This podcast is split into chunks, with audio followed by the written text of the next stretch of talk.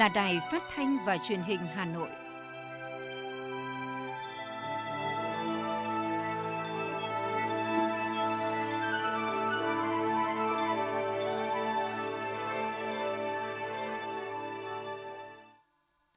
Bây giờ là chương trình thời sự của Đài Phát thanh và Truyền hình Hà Nội, được phát trực tiếp trên sóng phát thanh tần số FM 90 MHz. Hôm nay, thứ sáu ngày 23 tháng 7 năm 2021, chương trình có những nội dung chính sau đây. Ngày làm việc thứ tư kỳ họp thứ nhất Quốc hội khóa 15. Chủ tịch Ủy ban nhân dân thành phố Hà Nội Trung Ngọc Anh kêu gọi người dân thực hiện khai báo y tế thường xuyên. Hà Nội đưa ra nhiều chính sách hỗ trợ người lao động và người sử dụng lao động gặp khó khăn do đại dịch Covid-19 trên địa bàn thành phố. Thêm 3 triệu liều vaccine Moderna sẽ về Việt Nam vào ngày 25 tháng 7 tới. Phần tin thế giới có những thông tin sau đây. Tổ chức Y tế Thế giới WHO kêu gọi mở rộng sản xuất vaccine. Pháp áp dụng giấy thông hành y tế tại các điểm văn hóa giải trí. Trung Quốc khắc phục hậu quả mưa lũ nghiêm trọng, ít nhất 33 người đã thiệt mạng. Sau đây là nội dung chi tiết. Quý vị thân mến, tiếp tục chương trình ờ, làm việc kỳ họp thứ nhất Quốc hội khóa 15. Sáng nay dưới sự điều hành của Chủ tịch Quốc hội Vương Đình Huệ, Quốc hội làm việc tại hội trường để nghe báo cáo kết quả thảo luận tại đoàn, báo cáo giải trình, tiếp thu ý kiến của đại biểu Quốc hội về cơ cấu tổ chức của chính phủ nhiệm kỳ 2021-2026, nghe và thông qua dự thảo nghị quyết về cơ cấu tổ chức của chính phủ nhiệm kỳ 2021-2026. 100% đại biểu Quốc hội có mặt đã biểu quyết thông qua nghị quyết cơ cấu tổ chức chính phủ nhiệm kỳ 2021-2026.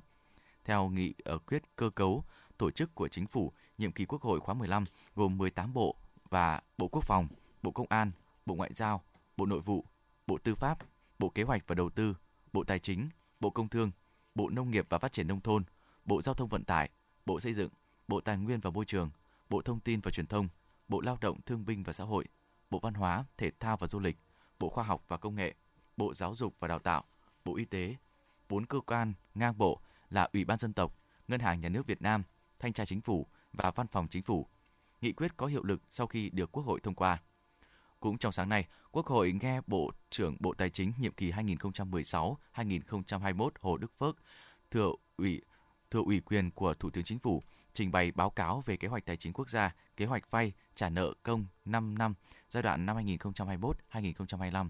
Chủ nhiệm Ban Ủy ban Tài chính Ngân sách của Quốc hội Nguyễn Phú Cường trình bày báo cáo thẩm tra về kế hoạch tài chính quốc gia, kế hoạch vay trả nợ công 5 năm giai đoạn năm 2021-2025. Sau đó các đại biểu thảo luận về tổ chức những nội dung trên.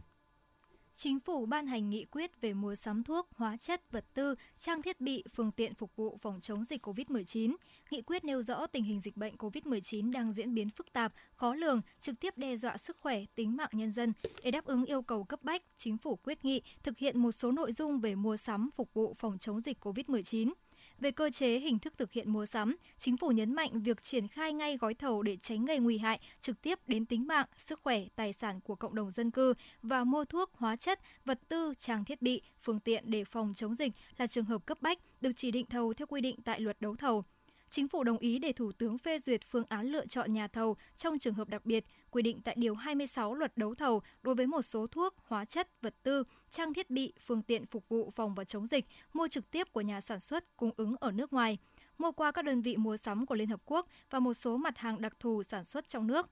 Trong trường hợp đấu thầu rộng rãi qua mạng để mua hàng hóa phục việc phòng chống dịch, thời gian chuẩn bị hồ sơ dự thầu tối thiểu là 10 ngày. Chính phủ yêu cầu các bộ, cơ quan trung ương, địa phương, đơn vị tiếp tục chủ động mua sắm phục vụ, phòng chống dịch theo phương châm 4 tại chỗ, tuyệt đối không để xảy ra tình trạng thiếu thuốc, hóa chất, vật tư, trang thiết bị, phương tiện phục vụ phòng chống dịch. Bộ Y tế căn cứ phương án ứng phó theo từng cấp độ dịch bệnh, xác định số lượng, chủng loại một số thuốc, hóa chất, vật tư, trang thiết bị, phương tiện cần mua ngay tại trung ương để phòng chống dịch tại một số vùng, khu vực bị ảnh hưởng nặng của dịch và hỗ trợ cho một số địa phương, đơn vị báo cáo Thủ tướng Chính phủ quyết định. Bên cạnh đó, chỉ đạo tổ chức mua sắm hàng hóa được giao thực hiện, phân bổ và quản lý sử dụng hàng hóa đúng mục đích, hiệu quả, đáp ứng kịp thời công tác phòng chống dịch. Bộ Tài chính công bố bố trí ngân sách trung ương theo đề nghị của Bộ Y tế, các bộ ngành địa phương để trình Thủ tướng quyết định. Đồng thời phối hợp với Bộ Y tế xây dựng thông tư theo trình tự thủ tục rút gọn về thanh toán chi phí khám bệnh, chữa bệnh liên quan đến dịch COVID-19. Bộ Kế hoạch và Đầu tư hướng dẫn kịp thời và phối hợp với các bộ ngành tăng cường thanh tra, kiểm tra việc thực hiện mua sắm phục vụ phòng chống dịch COVID-19 theo nghị quyết này của các bộ, cơ quan trung ương, đơn vị, địa phương đảm bảo theo đúng quy định pháp luật. Bộ Ngoại giao, Bộ Công an phối hợp với Bộ Y tế tìm kiếm liên hệ với các nhà sản xuất, cung ứng ở nước ngoài để mua phục vụ kịp thời công tác phòng chống dịch. Ủy ban nhân dân tỉnh thành phố trực thuộc trung ương căn cứ phương án ứng phó theo từng cấp độ dịch bệnh để xác định số lượng, chủng loại cần mua thuộc phạm vi quản lý, khẩn trương tổ chức thực hiện mua sắm đáp ứng yêu cầu cấp bách trong phòng chống dịch đúng quy định. Quyết tâm tăng cường truy vết sớm, kiểm soát hiệu quả dịch bệnh COVID-19, bảo vệ an toàn cho thủ đô. Ủy viên Trung ương Đảng, Phó Bí thư Thành ủy, Chủ tịch Ủy ban nhân dân thành phố Hà Nội Trung Ngọc Anh kêu gọi và đề nghị người dân toàn thành phố cùng nâng cao ý thức, thực hiện khai báo y tế thường xuyên, đầy đủ, chính xác, kịp thời trên hệ thống thông tin quản lý khai báo y tế quốc gia tờ khai y tế.vn. Đặc biệt với những trường hợp có triệu chứng sốt, ho, khó thở để được hệ thống y tế cơ sở lấy mẫu xét nghiệm và hướng dẫn xử lý phòng dịch trong thời gian sớm nhất. Ủy ban nhân dân thành phố Hà Nội đã có công văn về việc tăng cường công tác phòng chống dịch bệnh tại các cơ sở khám chữa bệnh trên địa bàn thành phố. Theo đó, trước tình hình dịch bệnh COVID-19 trên địa bàn Hà Nội đang diễn biến phức tạp, đã xuất hiện các ca bệnh trong cộng đồng chưa rõ nguồn lây. Thành phố đã triển khai các biện pháp cấp bách trong phòng và chống dịch. Tuy nhiên, với địa bàn rộng, dân số đông tại các khu vực nội thành, hàng ngày vẫn có hàng ngàn người dân từ các địa phương di chuyển về thành phố mang theo nguy cơ lây nhiễm trong cộng đồng. Sở Y tế chủ trì phối hợp với các đơn vị liên quan chỉ đạo tăng cường kiểm tra các cơ sở khám chữa bệnh, các cơ sở kinh doanh dược phẩm, xử lý nghiêm yêu cầu đóng cửa các cơ sở vi phạm nhiều lần. Chủ tịch Ủy ban nhân dân, Ban chỉ đạo phòng chống dịch bệnh COVID-19, các quận, huyện, thị xã chỉ đạo lực lượng chức năng tại cơ sở thường xuyên nắm bắt tình hình, xử lý nghiêm các đơn vị trường hợp vi phạm, kịp thời báo cáo cấp có thẩm quyền xem xét, chỉ đạo tháo gỡ các khó khăn vướng mắc. Tại buổi họp báo thường kỳ ngày hôm qua, Trả lời câu hỏi của phóng viên, người phát ngôn Bộ Ngoại giao Lê Thị Thu Hằng cho biết, dự kiến 3 triệu liều vaccine Moderna Hoa Kỳ cung cấp cho Việt Nam thông qua cơ chế COVAX sẽ đến vào ngày 25 tháng 7 tới. Chia sẻ thêm về công tác ngoại giao vaccine, người phát ngôn Bộ Ngoại giao cho biết, tính đến nay, các nước, các đối tác, tổ chức quốc tế đã cam kết cung ứng cho Việt Nam 150 triệu liều vaccine thông qua đàm phán mua và viện trợ. Đến thời điểm này, Việt Nam đã nhận được hơn 8 triệu liều vaccine từ các nước, đối tác và tổ chức quốc tế. Cụ thể có 4,5 triệu liều thông qua cơ chế COVAX.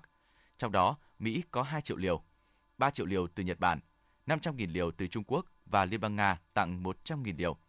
Các nước và các đối tác cam kết cung ứng vaccine cho Việt Nam. Theo đó, COVAX cam kết phân bổ thêm hơn 1 triệu liều vaccine, Hoa Kỳ cung cấp thêm 3 triệu liều. Rumani tặng hơn 100.000 liều. Australia cam kết hỗ trợ 1,5 triệu liều. Bà Lê Thị Thu Hằng cho biết thêm, các nước như Ấn Độ, Anh, Australia, Cuba và Đức cũng có cam kết cụ thể về việc viện trợ, ưu tiên hợp tác chuyển giao công nghệ cho Việt Nam về thiết bị vật tư y tế và các nguồn lực phòng chống dịch bệnh. Việt Nam cũng nhận được sự hỗ trợ ý nghĩa từ các tổ chức quốc tế như UNICEF, các nước Lào, Nhật Bản, Hàn Quốc, Australia, Đức, Campuchia và Ả Rập Xê Út. Chiều tối qua, Ủy ban Nhân dân phường Hoàng Liệt, quận Hoàng Mai đã ra thông báo phong tỏa và tạm thời không rời khỏi nơi cư trú với 7 hộ gia đình trên địa bàn phường do có liên quan đến ca nhiễm COVID-19 vừa được phát hiện qua sàng lọc ho sốt tại cộng đồng. Để chủ động trong công tác phòng chống dịch bệnh, ngăn chặn sự lây lan trong cộng đồng, Ủy ban Nhân dân phường Hoàng Liệt đã ra thông báo yêu cầu toàn bộ nhân khẩu thuộc các số nhà, số nhà 7, 10, 12, 14, 16, 18 và 20 tại ngách số 46 trên 50, tổ 11A Tứ Kỳ, phường Hoàng Liệt không rời khỏi nơi cư trú. Từ 18 giờ ngày 22 tháng 7 đến khi có thông báo mới và thực hiện nghiêm các biện pháp phòng chống dịch đồng thời đề nghị nhân dân thuộc các tổ dân phố 11A, 11B, Tứ Kỳ chỉ ra đường trong trường hợp cần thiết, thực hiện nghiêm thông điệp 5K, khi có biểu hiện ho, sốt, khó thở, cần liên hệ kịp thời với trạm y tế phường để được lấy mẫu, xét nghiệm sàng lọc kịp thời. Đối với những người đã tiếp xúc hoặc tiếp xúc gần với người nhiễm bệnh trong thời gian gần đây, cần khai báo với trạm y tế phường. Sáng nay, Sở Y tế Hà Nội công bố thêm 21 ca dương tính mới, trong đó có 7 ca liên quan đến sàng lọc ho sốt phát. 2 ca liên quan đến chùm ca B6 Trạm Căng, Trạm Găng, quận Hai Bà Trưng, 3 ca liên quan đến thành phố Hồ Chí Minh, 4 ca liên quan đến nhà thuốc Đức Tâm, quận Đống Đa và 5 ca liên quan đến Nguyễn Khuyến, quận Đống Đa. Như vậy, tính từ ngày 29 tháng 4 đến nay, Hà Nội có 639 trường hợp dương tính với virus SARS-CoV-2. Thưa quý vị, có nên tiêm trộn hai loại vaccine phòng COVID-19 với nhau là băn khoăn chung của nhiều người dân vào thời điểm này. Đây là một trong những câu hỏi đáng để suy ngẫm và cũng là vấn đề quan trọng mà các nhà khoa học cũng như giới chức y tế phải đưa ra phương án giải đáp. Theo Phó Giáo sư Tiến sĩ Vũ Đình Thiểm, Giám đốc Trung tâm Thử nghiệm Lâm sàng, Viện Vệ sinh Dịch tễ Trung ương, ở Việt Nam chúng ta chưa có nghiên cứu, nhưng trên thế giới đã có nhiều nghiên cứu chứng minh rằng hai mũi tiêm với hai loại vaccine khác nhau, hai công nghệ khác nhau thì vẫn đạt hiệu quả tốt. Do đó, mũi 1 tiêm vaccine này, mũi 2 tiêm vaccine khác không ảnh hưởng quá lớn đến an toàn cũng như khả năng phòng bệnh của vaccine. Về vấn đề vaccine AstraZeneca đang lưu hành tại Việt Nam, Tổ chức Y tế Thế giới và nhà sản xuất từng khuyến cáo nên tiêm hai mũi thuộc cùng một loại vaccine. Phó giáo sư tiến sĩ Vũ Đình Thiểm nêu ý kiến. Chúng ta phải biết là người ta đưa khuyến cáo này ra khi chưa có những thêm những nghiên cứu mới về vấn đề tiêm hai cái loại vaccine, mũi một một loại, mũi hai một loại. Nhưng đến thời điểm hiện tại bây giờ đã có những kết quả nghiên cứu về cái việc là hai mũi vaccine là của hai hãng khác nhau, hai loại, hai công nghệ khác nhau thì vẫn đạt những hiệu quả rất tốt. Vì vậy nên là cái khuyến cáo kia thì chưa được cập nhật. Do đó chúng ta nên cập nhật theo những cái khuyến cáo mới. Trước khuyến cáo của Tổ chức Y tế Thế giới WHO về việc không nên tiêm hai loại vaccine khác nhau, nhiều ý kiến tỏ ra lo ngại kế hoạch tiêm phòng COVID-19 tại Việt Nam có thể bị ảnh hưởng. Về vấn đề này, Phó Giáo sư Tiến sĩ Trần Đắc Phu, Cố vấn cao cấp Trung tâm đáp ứng khẩn cấp các sự kiện y tế cộng đồng, Bộ Y tế cho biết, Việt Nam vẫn tiêm theo khuyến cáo của nhà sản xuất của Tổ chức Y tế Thế giới. WHO khuyến cáo như vậy là vì chưa có nghiên cứu rõ ràng. Cái việc quốc tế khuyến cáo đấy bởi vì nó chưa có những cái nghiên cứu rõ ràng thì người ta chưa đưa ra để tiêm. Và người ta cũng sợ rằng là các nước cứ tiêm thành mũi ba, mũi bốn thì nó sẽ thiếu vaccine của các cái nước khác. Nghĩa là người ta phải có nghiên cứu rõ ràng thì người ta mới đưa ra cái quy định đấy. Nhưng còn hiện nay thì do chưa có nghiên cứu rõ ràng nên là tổ chức y tế giới khuyến cáo như vậy.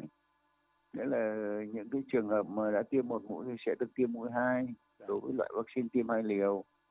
Việt Nam tiếp tục nhập vaccine và sẽ mở rộng dần ra trước mắt là những đối tượng ưu tiên sau đó lại mở rộng tiếp nhưng mà đối tượng ưu tiên phải đi đôi với địa bàn ưu tiên. Ví dụ như đối tượng ưu tiên trong thành phố Hồ Chí Minh đang có dịch, đấy là địa bàn ưu tiên. Tới như Hà Nội. Thế còn một số tỉnh mà dịch giá nó chưa nhiều hoặc cái giao lưu đi lại chưa lớn thì có thể là tiêm sau một chút.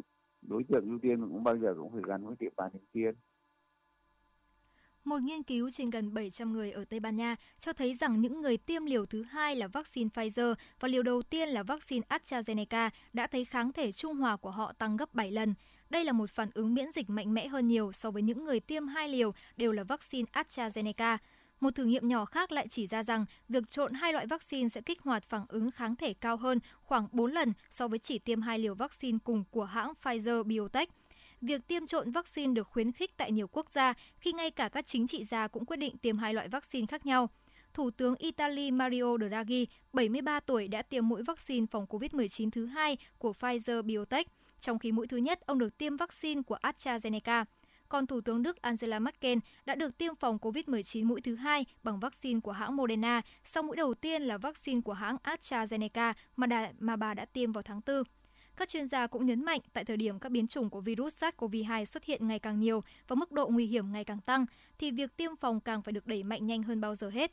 Tuy nhiên cũng cần lưu ý, dù tiêm đủ vaccine thì vẫn không có nghĩa là được bảo vệ 100% khỏi COVID-19 do không có loại vaccine nào hiện nay có khả năng bảo vệ tuyệt đối.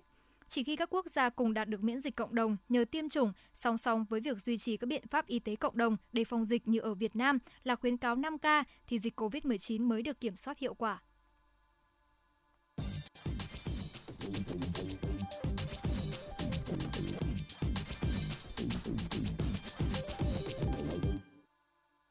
Chuyển sang một số thông tin khác. Sáng nay, Phó Chủ tịch Ủy ban nhân dân thành phố Nguyễn Trọng Đông cùng các đại biểu Hội đồng nhân dân thành phố Hà Nội, đơn vị bầu cử số 21 tiếp xúc cử tri huyện Đông Anh trước kỳ họp thứ hai Hội đồng nhân dân thành phố Hà Nội khóa 16. Hội nghị được tổ chức theo hình thức trực tuyến và tuân thủ các quy định về phòng chống dịch COVID-19. Qua nghe dự kiến nội dung, chương trình kỳ họp thứ hai và báo cáo kết quả thực hiện nhiệm vụ phát triển kinh tế xã hội, an ninh quốc phòng 6 tháng đầu năm 2021 của thành phố, cử tri Đông Anh ghi nhận, đánh giá cao sự lãnh đạo, chỉ đạo và điều hành hiệu quả của các cấp ủy Đảng, chính quyền thành phố, đồng thời bày tỏ tin tưởng với nhiều giải pháp quyết liệt, mạnh mẽ được triển khai. Thủ đô Hà Nội và cả nước chắc chắn sẽ đẩy lùi được dịch bệnh COVID-19. Cử tri cũng gửi tới thành phố nhiều kiến nghị đề xuất liên quan đến vấn đề đẩy nhanh tiến độ giao đất dịch vụ, đẩy nhanh tiến độ thi công nhiều công trình, dự án trọng điểm trên địa bàn, giải quyết một số bất cập hạn chế về hạ tầng giao thông, cấp nước sạch nông thôn. Là một trong những điểm nóng về dịch COVID-19 của thành phố, cử tri Đông Anh ủng hộ và bày tỏ mong muốn sớm được tiếp cận và tiêm vaccine COVID-19. Bên cạnh đó, Ủy ban nhân dân thành phố cũng cần thường xuyên nắm bắt tình hình diễn biến giá cả, không để xảy ra tình trạng lợi dụng diễn biến dịch bệnh để tăng giá như đã xảy ra tại một số tỉnh thành khác. Đồng thời có chính sách động viên, hỗ trợ để duy trì hiệu quả các chốt kiểm soát dịch COVID-19. Phó Chủ tịch Ủy ban nhân dân thành phố Nguyễn Trọng Đông đã tiếp thu làm rõ từng kiến nghị của cử tri Đông Anh, đồng thời cho biết sẽ chỉ đạo đôn đốc các đơn vị liên quan sớm tháo gỡ và giải quyết. Cũng trong sáng nay, Hội đồng Nhân dân huyện Hoài Đức tổ chức kỳ họp thứ hai Hội đồng Nhân dân huyện khóa 20, nhiệm kỳ 2021-2026. Trong 6 tháng đầu năm, thực hiện mục tiêu kép vừa chống dịch vừa phát triển kinh tế, huyện Hoài Đức đã tập trung mọi nguồn lực, phấn đấu hoàn thành các mục tiêu, nhiệm vụ đề ra. Kinh tế xã hội của huyện tiếp tục tăng trưởng khá, tổng giá trị sản xuất thực hiện là 13.558 tỷ đồng, đạt 51,92% kế hoạch năm tăng 10,68% so với cùng kỳ. Tổng thu ngân sách huyện xã thực hiện gần 3.000 tỷ. Tiến độ triển khai đề án đầu tư xây dựng huyện thành quận đáp ứng yêu cầu đề ra. Đến nay, huyện đã đạt 22 trên 27 tiêu chí của quận. Huyện đã tập trung quyết liệt trong công tác phòng chống dịch, xây dựng đề án, lập khu cách ly, tập trung với quy mô tiếp nhận từ 300 đến 500 người. Trong 6 tháng cuối năm, huyện Hoài Đức đề ra 15 nhiệm vụ cùng các giải pháp thực hiện phân đấu, thực hiện đạt và vượt các chỉ tiêu kinh tế xã hội, an ninh quốc phòng theo nghị quyết 28 của Hội đồng Nhân dân huyện. Thưa quý vị, từ ngày 1 tháng 7, thành phố Hà Nội thực hiện thí điểm quản lý theo mô hình chính quyền đô thị tại các phường thuộc 12 quận và thị xã Sơn Tây. Sau một thời gian thực hiện mô hình tại Hà Nội, người dân bày tỏ sự hài lòng bởi công việc liên quan tới giấy tờ, các thủ tục hành chính được giải quyết nhanh chóng, tiết kiệm thời gian, chi phí. Ghi nhận của phóng viên thời sự. Nếu như trước đây, để lấy chứng thực bản sao các giấy tờ hành chính, ông Hùng phải chờ nửa ngày và hai lần đi lại mới được trả kết quả, thì nay chỉ trong vòng 10 đến 15 phút, ông đã có thể cầm kết quả trên tay. Bởi theo mô hình chính quyền đô thị, Chủ tịch Ủy ban nhân dân phường được ủy quyền cho công chức tư pháp, hộ tịch thực hiện ký chứng thực và đóng dấu đối với chứng thực bản sao các giấy tờ văn bản chữ ký. Ông Phạm Quang Hùng, phường Hàng Mã, quận Hoàn Kiếm, Hà Nội và bà Nguyễn Thị Tâm, công chức tư pháp, hộ tịch Ủy ban nhân dân phường Hàng Mã, quận Hoàn Kiếm, Hà Nội cho biết.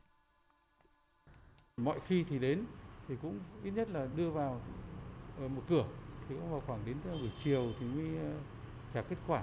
Thế nhưng hôm nay đến thì cố bảo là à, chú đợi một tí cháu có thể trả kết quả luôn. Tôi thấy điều này là rất là thuận lợi. Quy định này cũng đã tạo điều kiện thuận lợi cho công dân à, cũng như là rút ngắn về cái thời gian à, giải quyết thủ tục hành chính mỗi một um, hồ sơ mà có số lượng từ 5 bảng đến 10 bảng thì cái thời gian giải quyết thủ tục à, cho công dân khoảng từ 5 đến 10 phút. Không chỉ tạo thuận lợi cho người dân mà bản thân cán bộ phường cũng đã nhận được sự hỗ trợ rất lớn từ sự thay đổi này. Đặc biệt trong bối cảnh của dịch bệnh Covid đang diễn biến ngày một phức tạp, từ lãnh đạo phường đến các cán bộ, nhân viên đều phải căng mình tổ chức tuyên truyền, kiểm tra, ra soát các biện pháp chống dịch trên địa bàn. Theo bà Trần Thị Thu Quỳnh, Phó Chủ tịch Ủy ban phường Ngọc Khánh, quận Ba Đình, Hà Nội. Có những cái buổi mà các đồng chí lãnh đạo phường đều phải phải dự họp hoặc là tổ chức triển khai một số những cái nội dung nhiệm vụ khác. Đặc biệt là trong cái thời điểm này là chúng tôi phải chia ra hai tổ công tác để tăng cường đi kiểm tra hướng dẫn nhân dân thực hiện các biện pháp phòng chống dịch thì khi mà ủy quyền cho công chức tư pháp như vậy thì nó cũng rất là thuận lợi. Một điểm mới nữa trong mô hình chính quyền đô thị cũng được người dân đánh giá cao. Đó là nếu như trước đây ở cấp phường, một đơn vị hành chính bao gồm Ủy ban nhân dân và Hội đồng nhân dân thì hiện tại chuyển sang mô hình chính quyền đô thị chỉ còn Ủy ban nhân dân phường là cơ quan hành chính nhà nước trên địa bàn. Do đó, thay vì hội nghị tiếp xúc cử tri của Hội đồng nhân dân thì nay Chủ tịch Ủy ban nhân dân phường sẽ trực tiếp tổ chức hội nghị đối thoại với nhân dân về những vấn đề liên quan đến quyền và nguyện vọng chính đáng của công dân. Theo quy định, mỗi năm sẽ có ít nhất hai lần hội nghị tiếp xúc đối thoại này. Ông Đỗ Doãn Hưng, quận Hoàn Kiếm, Hà Nội cho biết thêm. Dân nói trực tiếp đến những cái nguyện vọng đời sống khó khăn của người ta để các ông chí tránh phó chủ tịch nghe và từng đó để về trao đổi nhau để từng bước giải quyết. Đấy. Không qua một cái bước trung gian nhiều mà từ đó người ta phấn khởi hơn. Có thể thấy mô hình chính quyền đô thị là một bước đi đột phá trong xây dựng đổi mới chính quyền đô thị thành phố. Với sự nỗ lực của các cấp chính quyền và đồng lòng ủng hộ của người dân, mô hình này được kỳ vọng sẽ phát huy tốt vai trò, trách nhiệm cũng như sứ mệnh của Hà Nội đối với vùng thủ đô nói riêng và cả nước nói chung. Tiếp tục là phần tin, Thưa quý vị và các bạn, khuyến khích người dân Hà Nội đẩy mạnh mua bán trực tuyến, Sở Công Thương thành phố Hà Nội có công văn số 3275 đề nghị Ủy ban nhân dân các quận, huyện, thị xã và lãnh đạo các ban quản lý chợ tăng cường khuyến khích vận động người tiêu dùng, hộ kinh doanh lựa chọn sử dụng phương thức mua bán trực tuyến thay vì mua bán trực tiếp hàng hóa tại chợ truyền thống. Công văn trên của Sở Công Thương Hà Nội nhằm thực hiện công điện 15 của Chủ tịch Ủy ban nhân dân thành phố Hà Nội về triển khai các biện pháp cấp bách phòng chống dịch COVID-19 trước những diễn biến phức tạp của dịch bệnh trên cả nước. Trong đó có nội dung dừng tất cả hoạt động kinh doanh dịch vụ không thiết yếu, các cơ sở sản xuất kinh doanh, dịch vụ được hoạt động bao gồm nhà máy, cơ sở sản xuất, công trình giao thông, xây dựng, cơ sở kinh doanh dịch vụ, hàng hóa thiết yếu như lương thực, thực phẩm, dược phẩm, điện, nước, nhiên liệu, xăng dầu, các cửa hàng dịch vụ ăn uống chỉ bán mang về, các trung tâm thương mại, siêu thị, chợ dân sinh, chợ đầu mối trên địa bàn thành phố tổ chức sắp xếp, chỉ đạo và chỉ bán các mặt hàng thiết yếu, đảm bảo cung cấp đầy đủ nhu yếu phẩm hàng ngày cho nhân dân trên địa bàn sắp xếp bố trí các quầy hàng phù hợp với quy mô, diện tích, điều chỉnh giảm số lượng khách trong cùng thời điểm, đảm bảo thực hiện 5K, hạn chế tối đa việc tiếp xúc gần khi giao dịch, khuyến khích mô hình giao hàng trực tuyến. Quyết định số 3642 của Ủy ban nhân dân Hà Nội hướng dẫn thực hiện một số chính sách hỗ trợ lao động doanh nghiệp gặp khó khăn do Covid-19.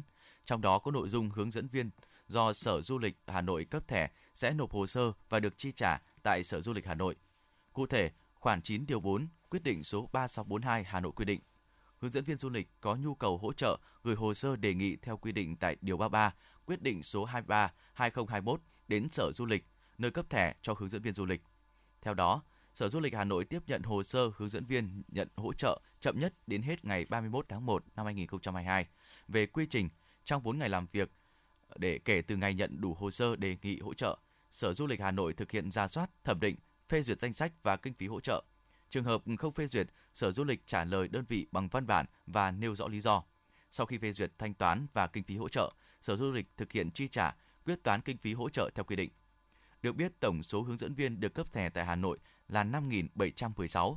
Trong đó, hướng dẫn viên quốc tế là 4.285, hướng dẫn viên nội địa là 1.415, hướng dẫn viên tại điểm là 16. Đại diện Tổng công ty Cảng hàng không Việt Nam, công ty cổ phần ACV vừa cho biết Trước diễn biến phức tạp của dịch bệnh COVID-19 tại thành phố Hồ Chí Minh và các tỉnh phía Nam, Bộ Y tế đã và đang huy động lực lượng lớn các cán bộ, nhân viên y tế tham gia hỗ trợ chống dịch tại thành phố Hồ Chí Minh và các tỉnh phía Nam. Vì vậy, nhằm hỗ trợ và tạo điều kiện thuận lợi cho lực lượng y tế trong phòng chống dịch cùng với các hãng hàng không, miễn phí vé máy bay, ACV đã thực hiện miễn phí toàn bộ lệ phí hành khách và soi chiếu an ninh đối với lực lượng y tế tham gia hỗ trợ chống dịch tại thành phố Hồ Chí Minh và các tỉnh phía Nam cho tới khi hết dịch. Cũng theo đại diện ACV, trước diễn biến phức tạp của dịch bệnh COVID-19, ACV đã quyết liệt triển khai các biện pháp phòng chống dịch theo đúng chỉ đạo của Chính phủ, Thủ tướng Chính phủ, Ban chỉ đạo quốc gia phòng chống dịch, Bộ Y tế, Ủy ban Quản lý vốn nhà nước tại doanh nghiệp, Bộ Giao thông Vận tải, Cục Hàng không Việt Nam nhằm đảm bảo an toàn sức khỏe cho hành khách và cán bộ nhân viên, tạo niềm tin cho hành khách đi máy bay. Bên cạnh đó, với trách nhiệm của doanh nghiệp nhà nước, ACV đã ủng hộ 200 tỷ đồng cho quỹ vaccine phòng COVID-19 của chính phủ.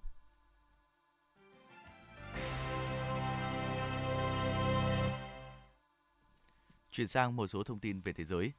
Thế giới đang bước vào giai đoạn đầu của một làn sóng dịch mới với sự gia tăng của các ca nhiễm mới và tử vong do COVID-19.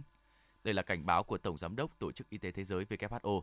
Theo đó, một trong những nguyên nhân xuất phát từ việc tiếp cận vaccine bất bình đẳng. Tổng Giám đốc Tổ chức Thương mại Thế giới WTO hôm qua cũng kêu gọi mở rộng sản xuất vaccine COVID-19 nhằm thúc đẩy tiếp cận công bằng. Theo đánh giá của WTO, tiếp cận không bình đẳng với vaccine là lý do chính cho sự phục hồi nền kinh tế toàn cầu không đồng đều. Trong đó các nền kinh tế tiên tiến và một số nền kinh tế khác đang vượt lên phía trước, phần còn lại tụt hậu trong bối cảnh nghèo đói và thất nghiệp gia tăng. Olympic chưa bắt đầu đã có 81 ca dương tính được phát hiện trong số các vận động viên, quan chức và nhà báo tính từ đầu tháng này. Bốn ngày trước, Nhật Bản đã ghi nhận trường hợp mắc COVID-19 đầu tiên trong làng vận động viên ở Tokyo, nơi dự kiến có 11.000 vận động viên sẽ tập trung ở đây để tham gia thi đấu. Vào ngày hôm nay, ngày 23 tháng 7, Olympic Tokyo 2020 sẽ khai mạc. Dù diễn ra trong dịch bệnh, Olympic Tokyo cũng đánh dấu là kỳ thế vận hội có số lượng môn thi lớn nhất từ trước tới nay với 33 môn và 339 nội dung. Pháp đã áp dụng giấy thông hành y tế đối với các địa điểm văn hóa giải trí như dạp chiếu phim, bảo tàng, địa điểm thể thao. Đây là những loại giấy tờ bắt buộc tại những sự kiện hoặc địa điểm có từ 50 người trở lên. Biện pháp này cũng sẽ được mở rộng áp dụng với các nhà hàng, quán cà phê và trung tâm thương mại tại Pháp từ tháng 8 tới. Chính phủ Nam Phi cho biết bạo loạn ở nước này đã cướp đi sinh mạng của 337 người, tăng đáng kể so với con số 276 người được công bố vào ngày hôm trước. Việc cướp bóc và đốt phá các doanh nghiệp, cửa hàng trên diện rộng đã bùng phát vào đầu tháng 7 năm 2021 sau khi cựu Tổng thống Nam Phi Jacob Zuma bắt đầu thụ án 15 tháng tù liên quan đến một cuộc điều tra tham nhũng. Một tuần sau thảm họa lũ lụt nghiêm trọng nhất tại Đức khiến ít nhất 170 người thiệt mạng. Đến nay vẫn còn 155 người mất tích. Chính phủ Đức đã quyết định chi khoảng 400 triệu euro, tương đương khoảng 10 tỷ Việt Nam đồng, để cứu trợ khẩn cấp cho những vùng chịu thiệt hại nặng nề nhằm sửa chữa các tòa nhà và cơ sở hạ tầng địa phương bị hư hỏng, đồng thời giúp đỡ người dân trong tình huống khủng hoảng. Thưa quý vị và các bạn, ít nhất 33 người thiệt mạng, 8 người còn đang mất tích trong trận lũ lụt nghiêm trọng xảy ra tại tỉnh Hà Nam, miền Trung Trung Quốc. Thành phố Trịnh Châu, thủ phủ tỉnh Hà Nam, là nơi chịu ảnh hưởng nặng nề nhất do mưa lũ. Trung Quốc đã phải nâng mức cảnh báo ứng phó với lũ lụt lên mức 2, mức cao thứ hai trong thang đo của hệ thống cảnh báo mưa lũ ở nước này. Các nhà khoa học cho rằng biến đổi khí hậu đang làm trầm trọng thêm tình trạng mưa lũ cũng như các hình thái thời tiết khắc nghiệt tại nhiều nơi trên thế giới.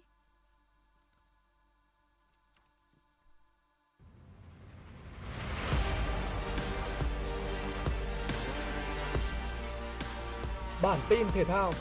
Bản tin thể thao.